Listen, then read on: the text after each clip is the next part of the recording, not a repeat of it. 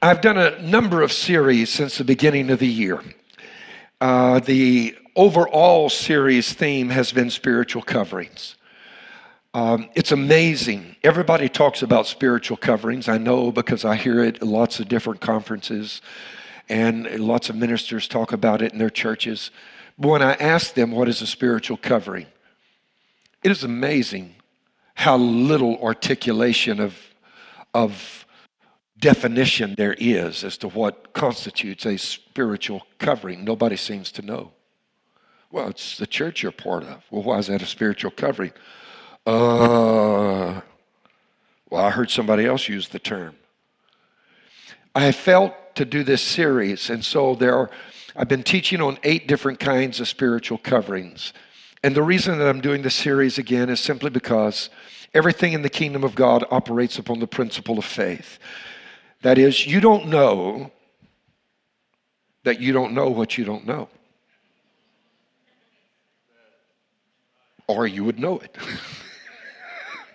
Right? So what does the Word of God do? The Word of God opens up new vistas, new realms of thought and exploration in our minds and in our hearts. Revelation. That in turn creates faith. For Romans says faith comes by hearing, and that by a word from God. So when you hear something that is taught that makes you become aware, you become apprised of things that exist and are available to you as a believer, but you've never tapped into those things before because you didn't know they were there.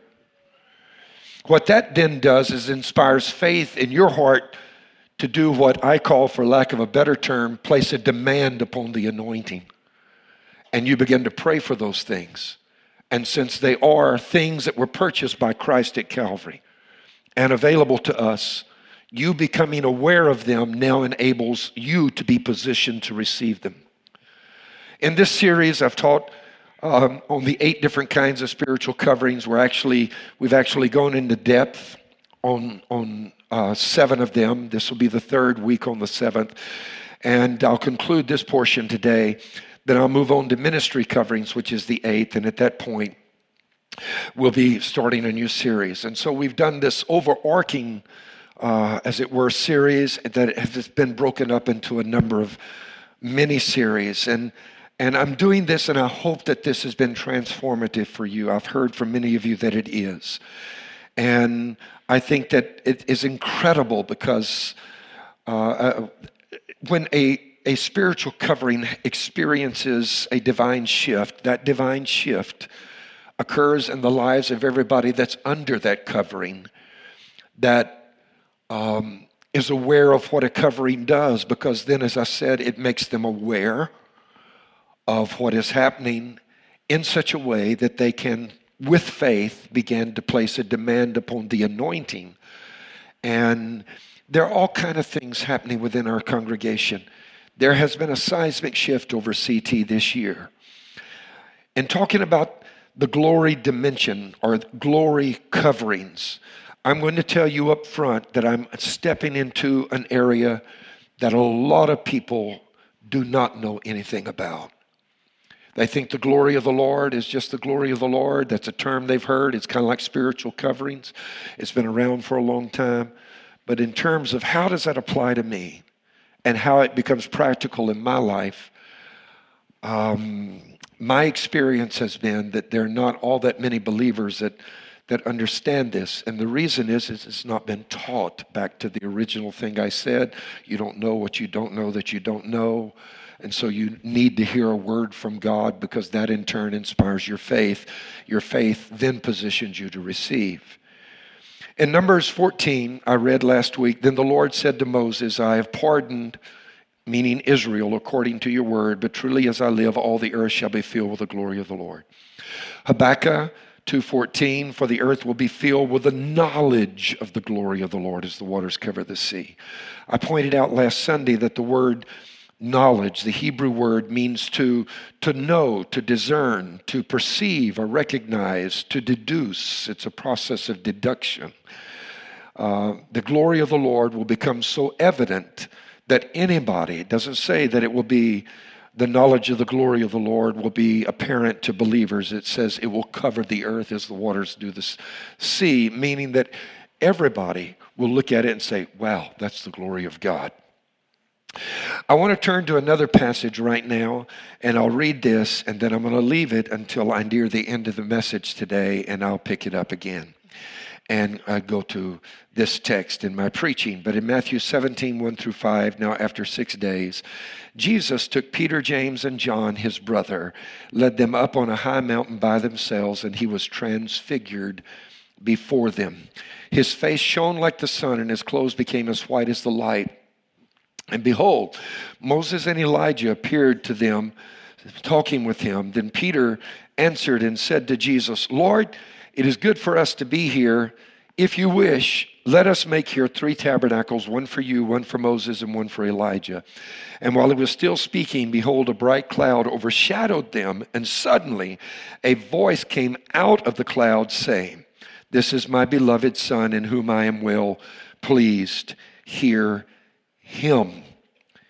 And so let's talk about part 3 of coverings of glory today. Father, I ask right now that you would do what there is no way in this world that I'm capable of doing, and that is open this subject up to us in a way that is compelling and convincing to every person that is here. I can't do this, Lord, but you can take your word and you can deliver it in such a way and make our hearts receptive to such a degree that your word becomes persuasive and we become convinced, and that we accept your word, and that we begin to incorporate its teachings into our daily lives. I can't do that. I'm not capable of doing that. No matter how skillful or persuasive a person can be, we can't bring heart transformation. We can't cause these principles to become rooted and grounded in people's hearts, but you can. So I ask it in Jesus' name. And everybody said, Amen. To the degree that a spiritual covering has experienced God's glory, whatever that may be, God's glory, we'll define it shortly, talk about it.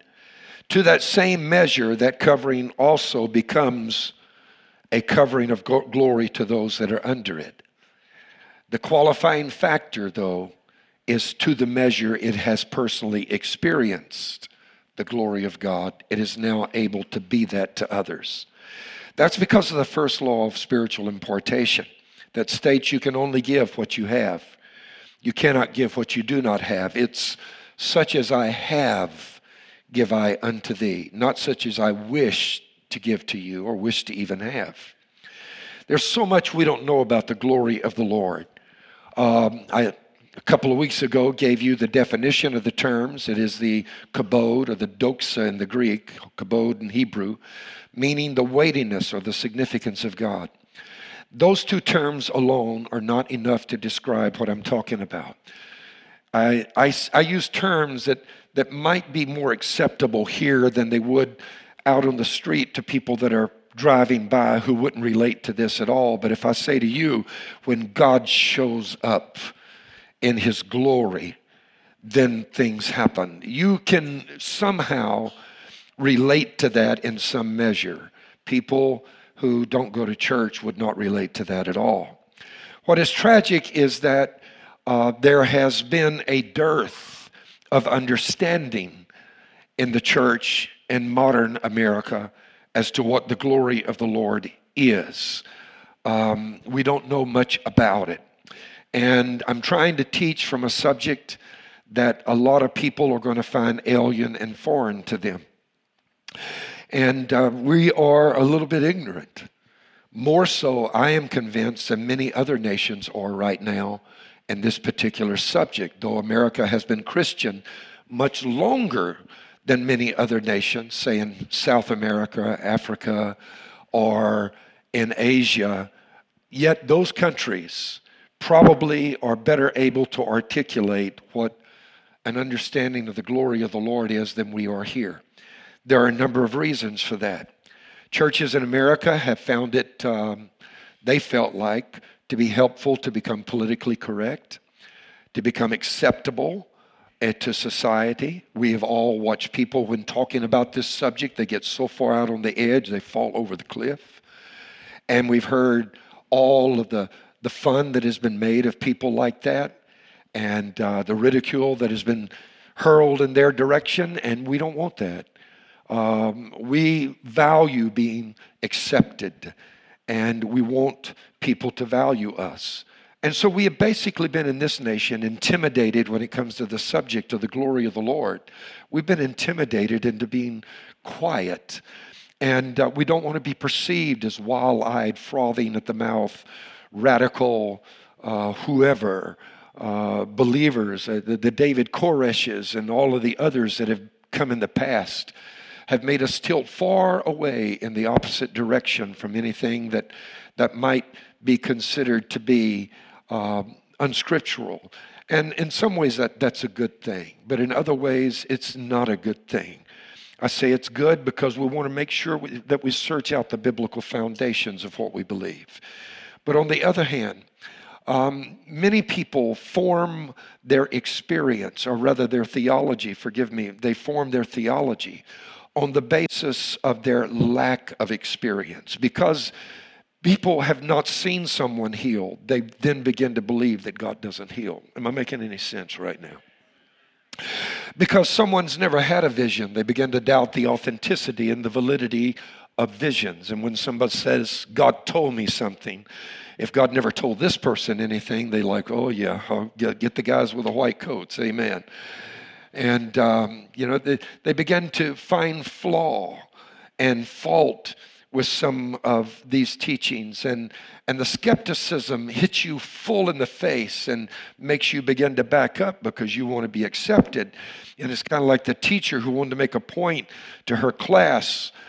She wanted to build their self-esteem, and she wanted to indicate or help them understand that we're all important and we all matter no matter what we've been through. So she asked her class, how many of you don't think you're very bright and you feel like you're dumb? And she intended to then teach them that we all have enormous potential for a great future, because in every classroom there are kids that have come from a broken, divided background, and their self-esteem has been damaged. To her surprise, actually, though, no one stood up. And then suddenly little Johnny stood by himself and looked at her, and the teacher said, Johnny, do you really think you're dumb? And little Johnny answered, no, I don't, teacher.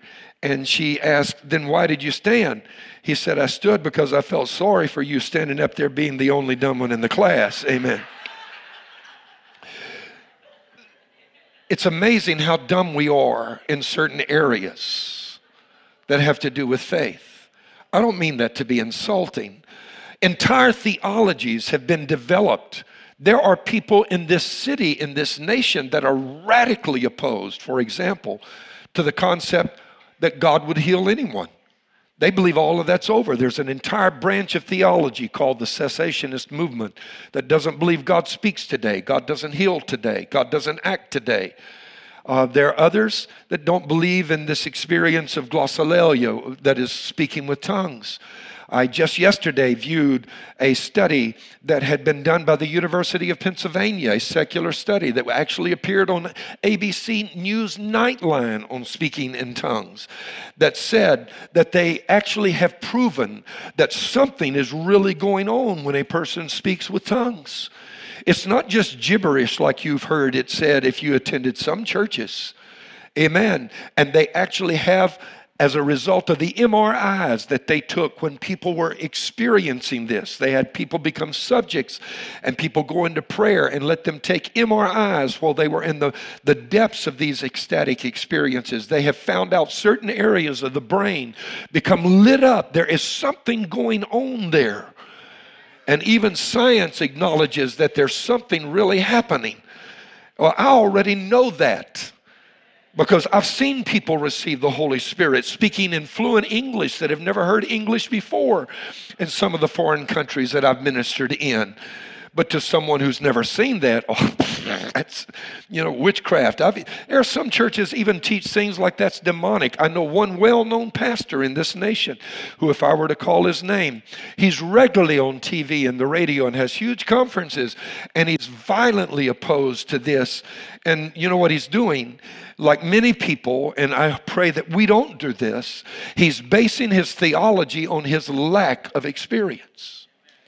Don't base your theology on either your experience or your lack of experience. Base it on the Word of God and let it inform your experience. Can I hear somebody in the building say amen? Amen. Let the Word of God inform your experience, meaning that if it has happened and there's scriptural validation for it, you're on safe ground. If it hasn't happened, but you read it in Scripture, don't let anybody talk you out of it. Amen. Last week, I mentioned several things that a covering of glory does for those who are under it.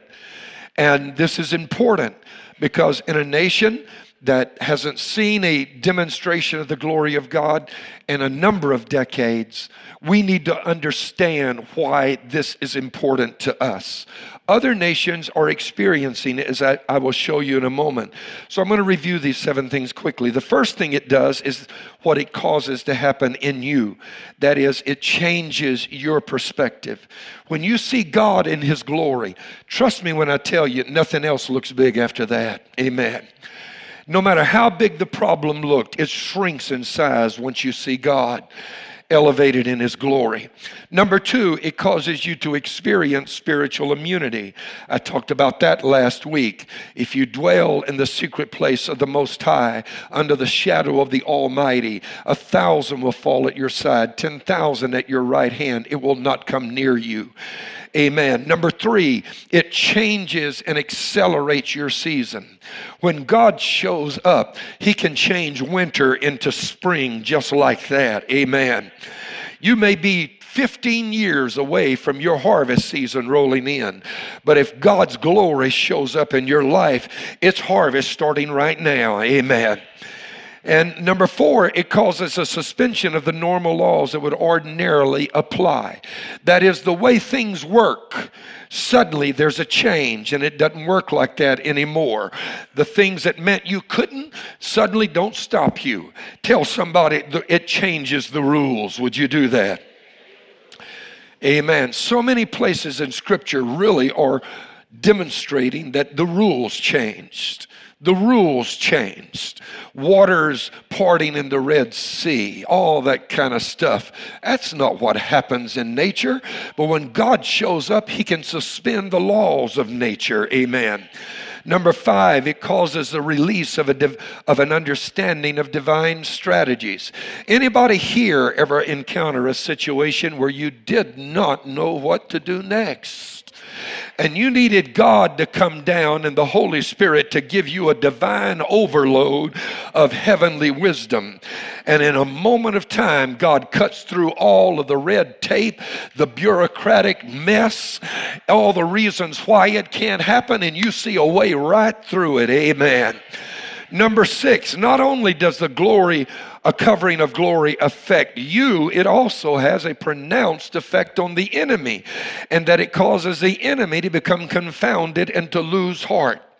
One thing that'll make the devil tongue-tied is when God shows up. Amen. One thing that'll make the devil not know which way is up or which way is down is let God step into the middle of your situation. And then number 7, and it's this one I want to focus on today, not only does a covering of glory radically affect your life and devastate the enemy, it also has a huge impact on the world in a way that causes them to see and to glorify God. When your God is small, the world doesn't give God much credit. But when God is big in your life, everybody's looking saying, man, yeah, their God's something. My God's not very big. I wish I had a God like their God. God has always, throughout His relationship with mankind, sought to do things for the people who serve Him that the rest of the world would look at those that serve God and say, wow, I wish I could walk in some of that. I wish I had a God that was like Joe's God or Sue's God. Amen. And the way God does this is the glory of the Lord changes the world's perspective toward God, and that it causes them to see God in his beauty. You see, religion is always ugly. It's always about rules and always about what you can and can't do. And it's always about the nature of man. And you see people that are egotistical and trying to tell others, you know, like the old saying, I say frog and that means you jump. And the only question you ask is how high. You see, all these religious leaders and people get involved, and religion actually becomes, as it were, a means to facilitate their broken humanity. Their wounded egos. That's ugly. And so many people have seen the ugly side of religion. But there's a side of this that is beautiful. If you were to see the tabernacle in the wilderness, it was covered with ugly badger skins. I mean, just covered over with things that were drab and dull. But if you ever got on the inside, the deeper you got into this thing, the more gold there was. You went from brass at the outside to brass and gold, and finally it was everything was gold. The deeper you get in this, the more beautiful it becomes. From the outside, it's not very pretty. Amen. And this is why, without God's glory being present, the church has no attractiveness to people that are on the outside. A church that has lost the measure of the glory of God is not a church that's going to change anybody's life. People may gravitate to it because they need just an encouraging word, that they need somebody to inspire them. But in terms of life transformation, it will not be taking place. Or they may gravitate to it because they need a place to connect. But there are other reasons we ought to go to church. Amen. And my point is simply this. Whenever you're under a covering of glory, God beautifies your life and everything about you when his glory touches you. Amen. When you're touched by the glory of God, it causes you to become attractive in a way that others are drawn to you. Psalms 149 verse 4, for the Lord takes pleasure in his people. He will beautify the humble with salvation. Amen. When God begins to work out the junk in your life and the dysfunction in your life, you can be standing at the counter of a grocery store and somebody will walk up and say, man, there's something different about you. God beautifies the humble with salvation. And in Isaiah 60 and 13, he says, I will beautify the place of my sanctuary, and I will cause the place of I will make the place of my feet be glorious. A church without the glory of the presence of God is not attractive. That's why so many people in this nation don't want to go to church. Amen. But if you ever see God show up in church, I want you to know all of a sudden church starts looking good. Amen. God's glory makes it become attractive. Some call that favor. Others call it an open heaven. This is what set Esther apart from all of the other women who were so alluring and beautiful when King Ahasuerus sought a new queen to replace Vashti. Amen. You will remember he went throughout, they were sent throughout all of the provinces of Babylon to bring the most drop dead, gorgeous, beautiful women in the province there. And they all came with their mascara and their Maybelline and you know what I'm talking about, wearing their Gucci and their Prada and their makeup and all of that. But Esther walked in the room. The king forgot about every one of them because she had something the others didn't have. There's a dimension beyond Maybelline. I don't know what ladies wear these days, but whatever the current, amen, you hear me. And my point is simply this: God made Esther beautiful, and He set her apart. The glory of God will cause your boss to promote you when nobody else gets a promotion. The glory of God will cause your professor to favor you when everybody else is doing poorly in the class. The glory of God will cause your wife or your husband to value you, and your neighbors to respect you, and your children to grow up showing you honor. Because when God's glory touches your life, it makes you attractive. Amen. Somebody in the building say amen. Hallelujah. Hallelujah. This church has been touched by a measure of the glory of the Lord. Most of you do not know what I'm talking about. If you've never read Tommy Tenney's book, I would just ask you to buy it, read it, download it on your iPad, or maybe we even might have copies out there. You won't find the church mentioned by name because I wouldn't let him mention this church. But the church he talks about in that book that had a visitation of God was this church. And I don't have time to go into all the reasons why and what happened leading up to that. But on a Sunday morning, when at that time we only had two services, one of them started I think at 8:30 and the other at 11. We had a Sunday school hour that started at 10 in between the two services. But in the 8:30 service, God showed up. And that sleepy service, when the Lord walked into this building, something profound happened.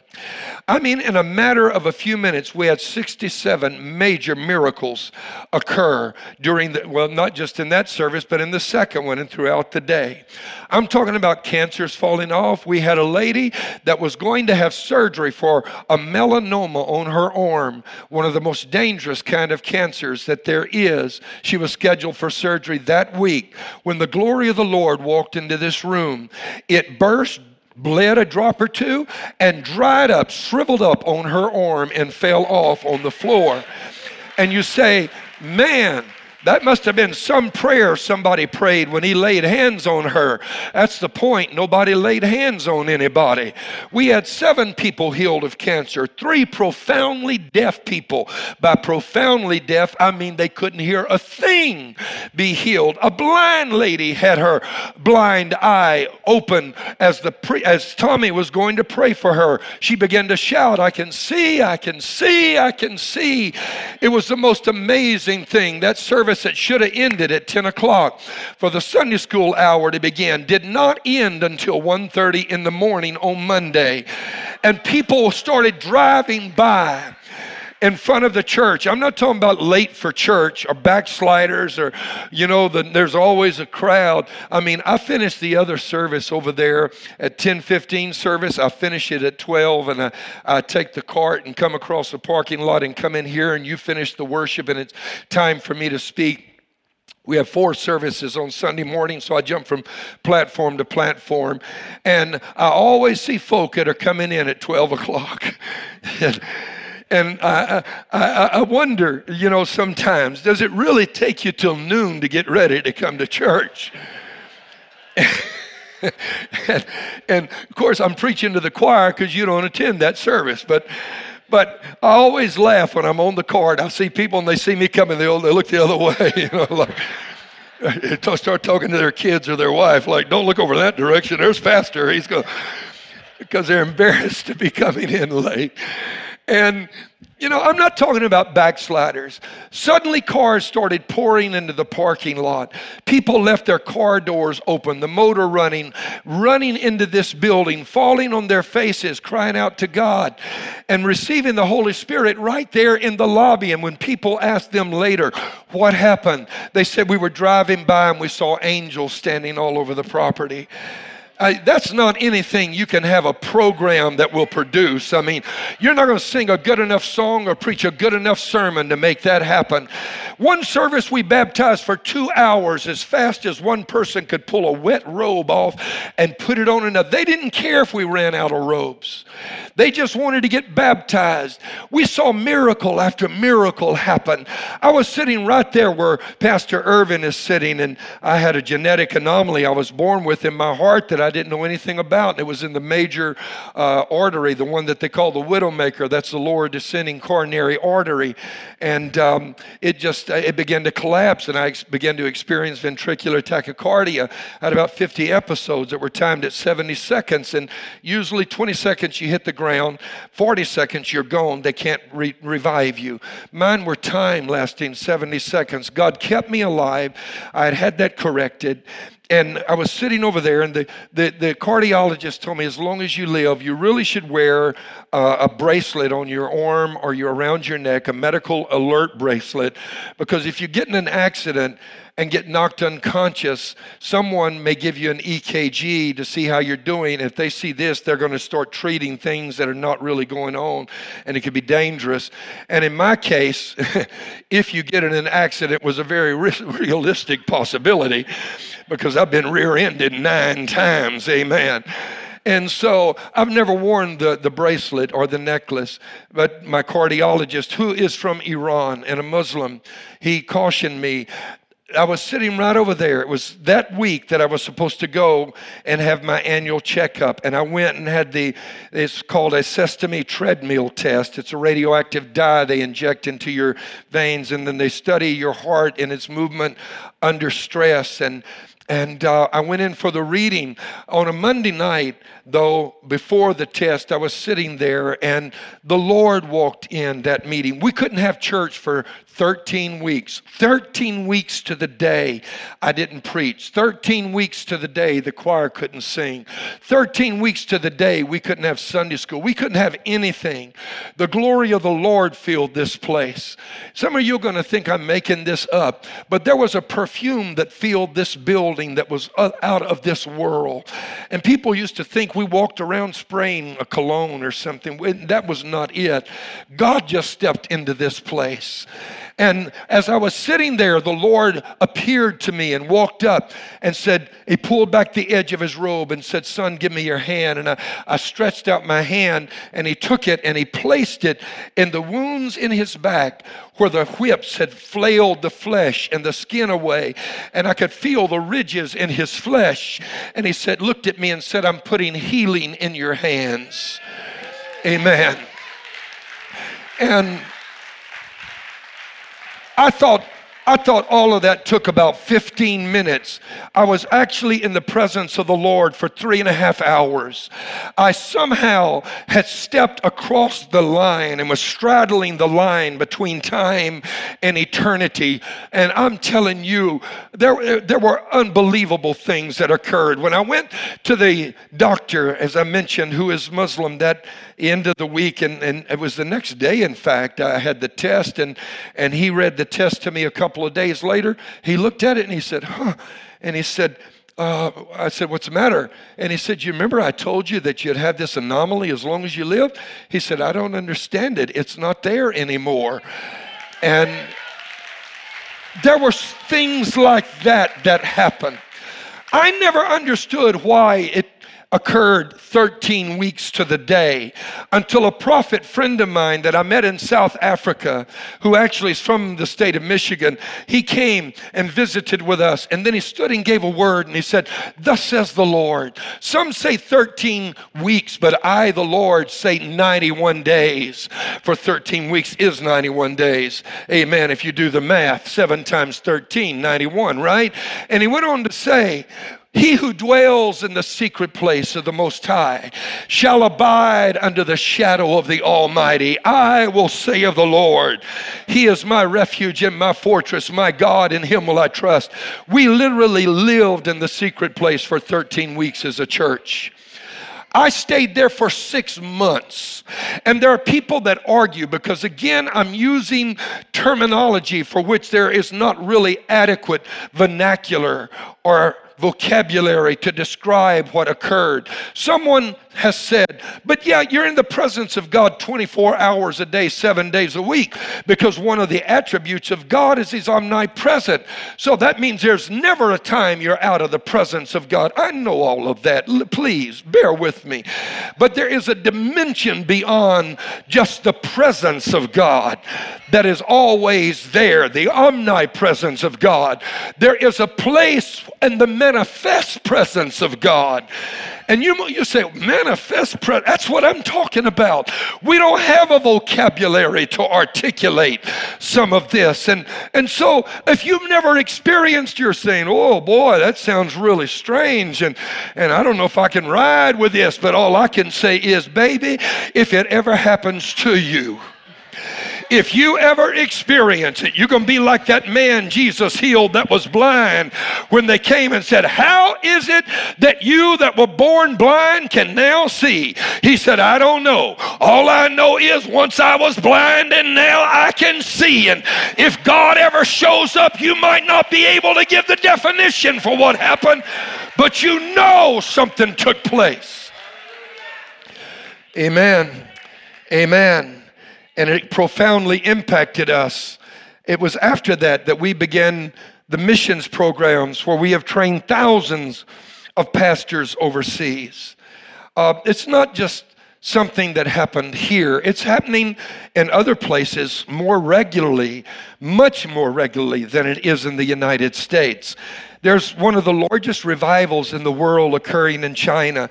I received so much feedback last week from the videos I showed of what was occurring in Egypt, in the Arab world. And also the song 3 million people sang in different languages in Krakow, Poland. The move of God that's happening elsewhere is incredible. We in America, with our politically correct PC posture, don't think badly of me. Let me not get too serious about this because you're going to think I'm a wild-eyed radical frothing at the mouth, and I don't want that, right? So let's just keep everything very basic. Other parts of the world, they're experiencing the glory of God. Just because American Christians don't have much passion doesn't mean that other Christians elsewhere do not. One of the largest revivals in the world is going on in China, and the government is scared to talk about it. To begin with, they don't even know how many scores of millions and maybe hundreds of millions have been baptized with the Holy Spirit in China. Here's just one brief video that I've taken a few excerpts from. Few places in the world are seeing the explosion of God's power like the underground church in China is experiencing. And in the last 60 years, China's communist government has done its best to wipe Christianity off the map. What you are about to see is some of the rarest footage on the planet. I want you to notice the fervor. In this church, the people wake up at 4:30 to come together for 2 hours to pray and worship. They do this every day.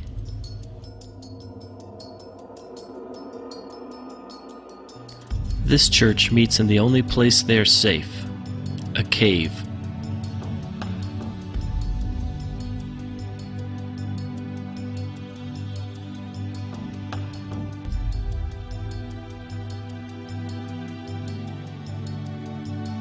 This church meets on a farm, far away from prying eyes.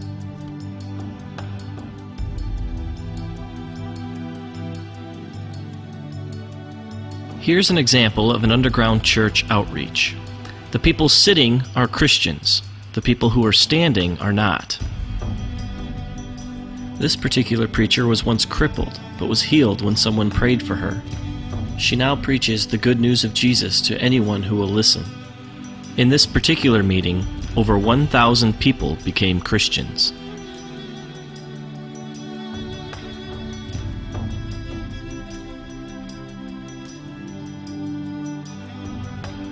Here, Christians cast out demons from an 18-year-old girl. She's now a preacher. That most of the underground churches in China are actually led by young people. These kids have all come out of the communist system, and they want nothing to do with it. They only want to spread the love of Jesus to everybody they meet. This is a music school. Well, that's the cover anyway. It's really a training school for students who want to be pastors. The government thinks they're simply learning to play instruments.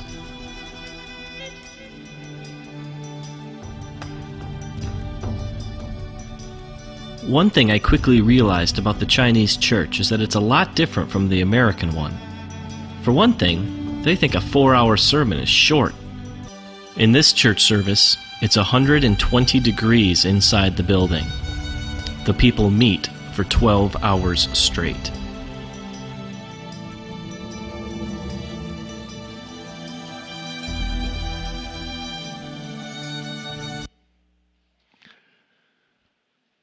That's what's going on in China. While here in America, we're comfortable with 45-minute church services. Let me ask you, is there any correlation between the hunger and passion you see there and the absence of it here and the glory of God being present there but not being present here? You might not know, but right now, the number one best-selling book in China is the Forbidden Bible. The Forbidden Bible that has been outlawed by the Chinese government is selling more copies underground than any other book that has ever been published. And then there's huge revival that is breaking out. Oh, you're not hearing any of this that I'm talking about on CNN, are you? Or MSNBC or Fox or ABC. No, they're not going to tell you. They're going to scare you to death with stories of terrorism and problems and North Korea and the problems we're all facing and all of this stuff. It bombards your home daily. But what you might not know is there's huge revival in Muslim nations as well. The largest Muslim nation in the world is Indonesia. It has a population of 260 million, only a little less than the United States, which has 330 million. And in Indonesia, it is now estimated 30% of Indonesians in just the last several years have become born again, spirit-filled Christians, because they're not going to dead churches. They're going to churches that have a measure of the glory of God, where people are sincere about their faith.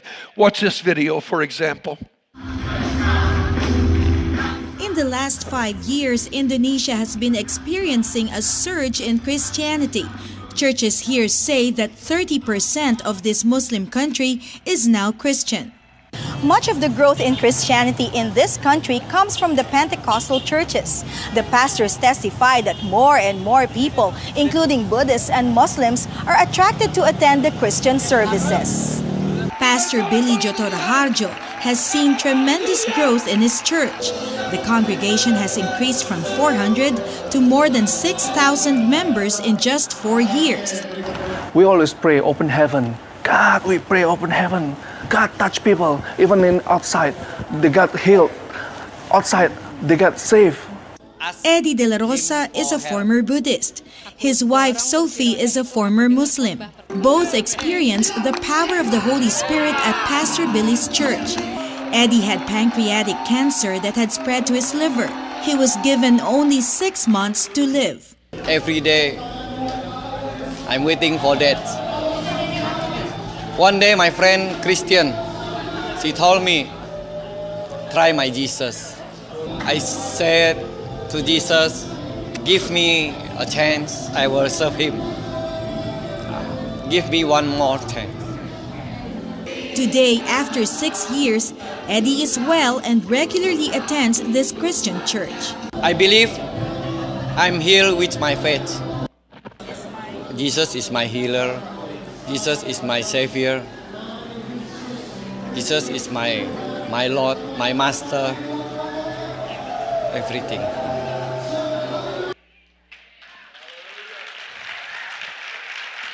Miracles are happening. But did you notice what the pastor said? We pray for an open heaven. We pray for favor. Those are code words for the glory of God. We want that dimension that is beyond just ordinary Christian experience. Amen. are just being saved. You see, part of the problem in America is we have developed a Christianity that is Christian in name, but not the other 6 days out of the week. Revival is erupting in the Middle East, in Iran, for example. One of our arch rivals right now, most Americans would feel that Iran is one of the biggest threats to American freedom and biggest dangers to world peace that we have. But did you know there's huge revival that is breaking out in the underground church in Russia, and rather in Iran? Many of these Muslim countries, the Bible is outlawed. They've been collected. They've been burned. Christians have been beaten. They've been persecuted, thrown into prison. Some of them have been killed. There was a farmer that got saved. True story. Andrew just came back from Kansas City. He had to go there to visit one of our members that was in need of assistance. And he went up and visited with the young man. And while he was there, he also had an appointment to see one of his friends with YWAM, Youth with a Mission, that he's known for some time. And as they sat at lunch together, the young man with YWAM shared with him one of the latest stories out of Iran. This old farmer got saved. No Bibles. They hunger for the Word of God. You saw what they were doing in China. Services that last 12 hours in 120-degree heat. Most of us, we complain if the preacher goes over or if they sing one extra song in the course of a service. Hello, I'm talking right now. Amen. Am I in the right place? Check this microphone. Make sure it's working. Testing. 1, 2, 3. Amen. Because we have our ideas of what church is supposed to consist of. And our lack of experience, we have defined a theology that maybe is not really biblical. Because there's only one place you can be if you're really going to serve God. And that's passionate and on fire for the Lord. God wants you to serve Him with your whole heart. And this old former, they began to have a dream all across the Middle East. Marcella's here, she can tell you. There are entire villages that are being converted by a visitation from God. They've never heard a sermon. But everybody in the village has the same dream, the same night. A man, they call him the man in white. The man in white comes to them in their dream and says, I am Isa, the one you're looking for. Isa is the Arabic pronunciation for Jesus. Serve me. And they wake up the next morning and somebody says, man, I had a strange dream last night. And the other family member says, I did too. And the neighbor said, I did too. Well, what did you dream? After you tell me yours, I'll tell you mine. And they all had the same dream. Whole villages are being converted overnight because of a divine visitation of Almighty God. This one former, hungering to know more about God, hungering for the Word, Jesus came to him in a dream and said, write what I am going to tell you. And the man wrote, and he kept writing. Night after night, he would have a dream. Isa would come and say, write what I'm telling you. And night after night, he would get up and write what God had told him. Jesus had spoken to him. And an underground evangelist from the underground church came and preached in his area. And he took these pieces of paper that he had written on and brought them to them and told the evangelist about his dream that had occurred for months. And the evangelist said, could I see the papers? And he said, yes. And the evangelist looked at them and his jaw fell open because they don't have a Bible. But as he began to read what Jesus had dictated to the man, he read, in the beginning was the Word, and the Word was with God, and the Word was God. And the entire Gospel of John was what this man had written out by divine revelation of God. They had the Gospel of John. When God begins to show up, you don't know what might happen in an area. God can do so many things that we could never do and go in places we can't get to, minister to people we can't see. One of these Arab men said, Jesus, Isa, came and put his hand on his chest, just like this, and said, I am Isa, I am your Lord. And the man to this day, now you're going to say, I don't believe in stuff like that. That's fine. You don't have to. You don't have to. Not asking you to. I just want to tell you what they're saying right now. To this day, this man has the mark The hair of his chest on his chest is all black except where the hand touched him. And it's white, and there's the outline of a white handprint. Now you say, that's too heavy. Get out of the boat and swim. Amen. That's fine. You don't have to ride with me on that. What I'm trying to say is when God begins to move as people pray, you don't know what might happen when God walks into a village. When Jesus shows up in a Muslim town, he can walk into their dream. I can never get in their dream. I can never even get to their village to preach.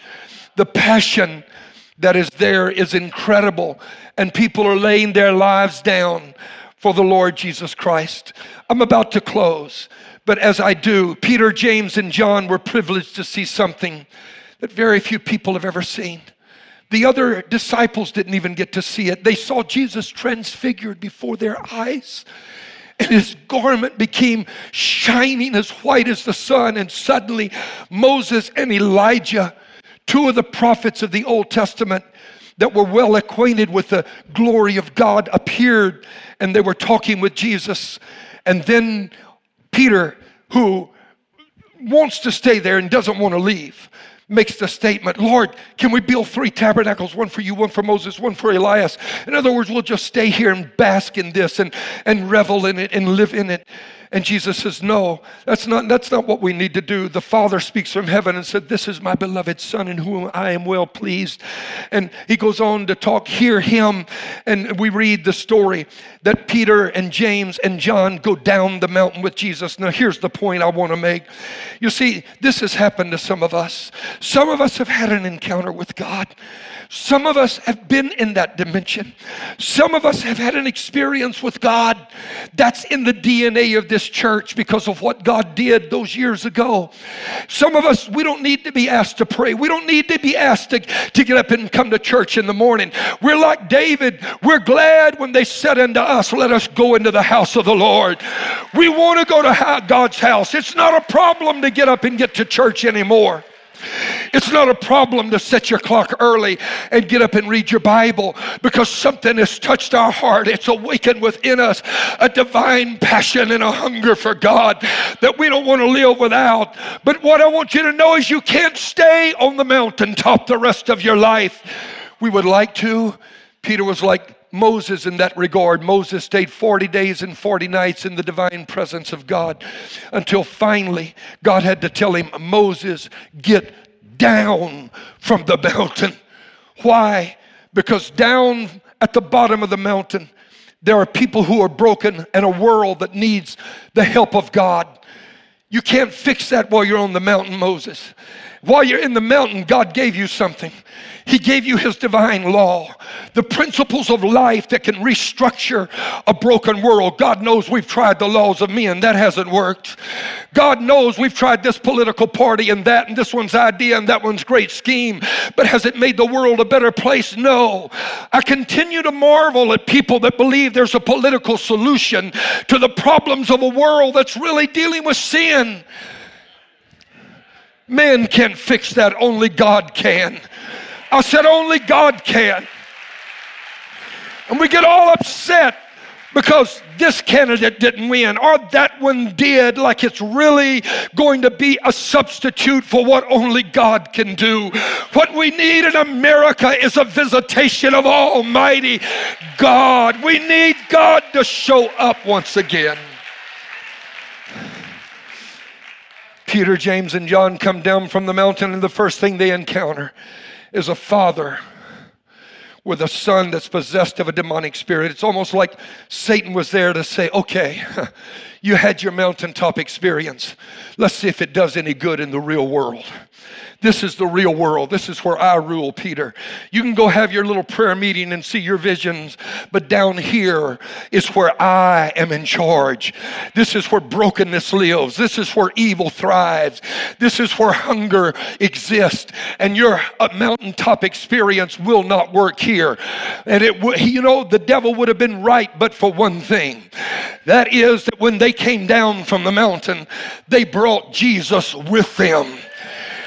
We need to bring Jesus with us into our world.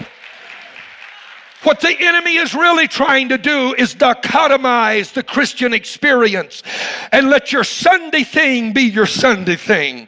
But on Monday, Tuesday, Wednesday, Thursday, Friday, and Saturday, that's real life. And somehow in our minds, we leave the Sunday services still filled with the afterglow of the Holy Spirit. And we get slapped in the face with a man who has a son that's a demoniac on Monday morning. And the enemy says, see, it doesn't work here, but I beg to differ with you. If we take the Jesus we had on Sunday with us down the mountain on Monday, something can happen in the world that we are sent to reach. Well, somebody in the building say amen.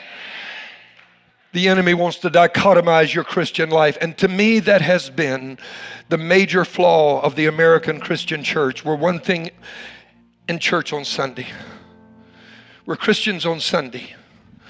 And the rest of the week, we lived our divided, segmented lives. And then we'll go back to church on Sunday to get another top up, as it were.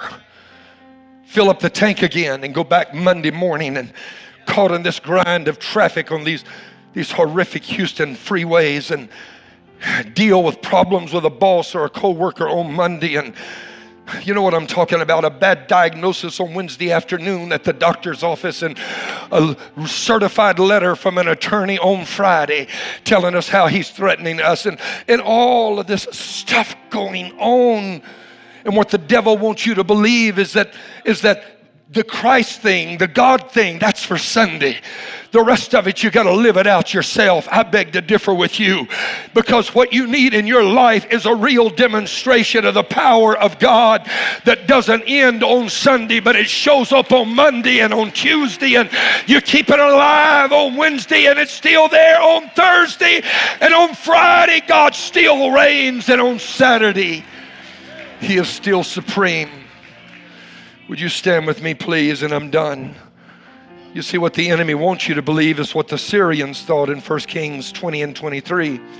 Israel defeated them on the hills. And so this is what the advisors told the king of Syria regarding Israel. They went to their king and said, there's a reason we lost, Mr. King. We lost because their gods are the gods of the hills. Therefore, they were stronger than we. But if we fight against them in the plain, surely we will be stronger than they. The enemy wants you to believe that your God is a Sunday God, when He's really a Monday, Tuesday, Wednesday, Thursday, and Friday, and Saturday God as well. He'll show up in your office. Hello, somebody. He'll show up in your office. Did you hear what I said? He'll show up when you got that pipe in your hand, that wrench in the other. He'll show up in a control tower, Jarrell. God will show up right where you're at. He'll show up in your law office. He'll show up in your doctor's office. He'll show up in the middle of your business deal. God wants to be God in your life.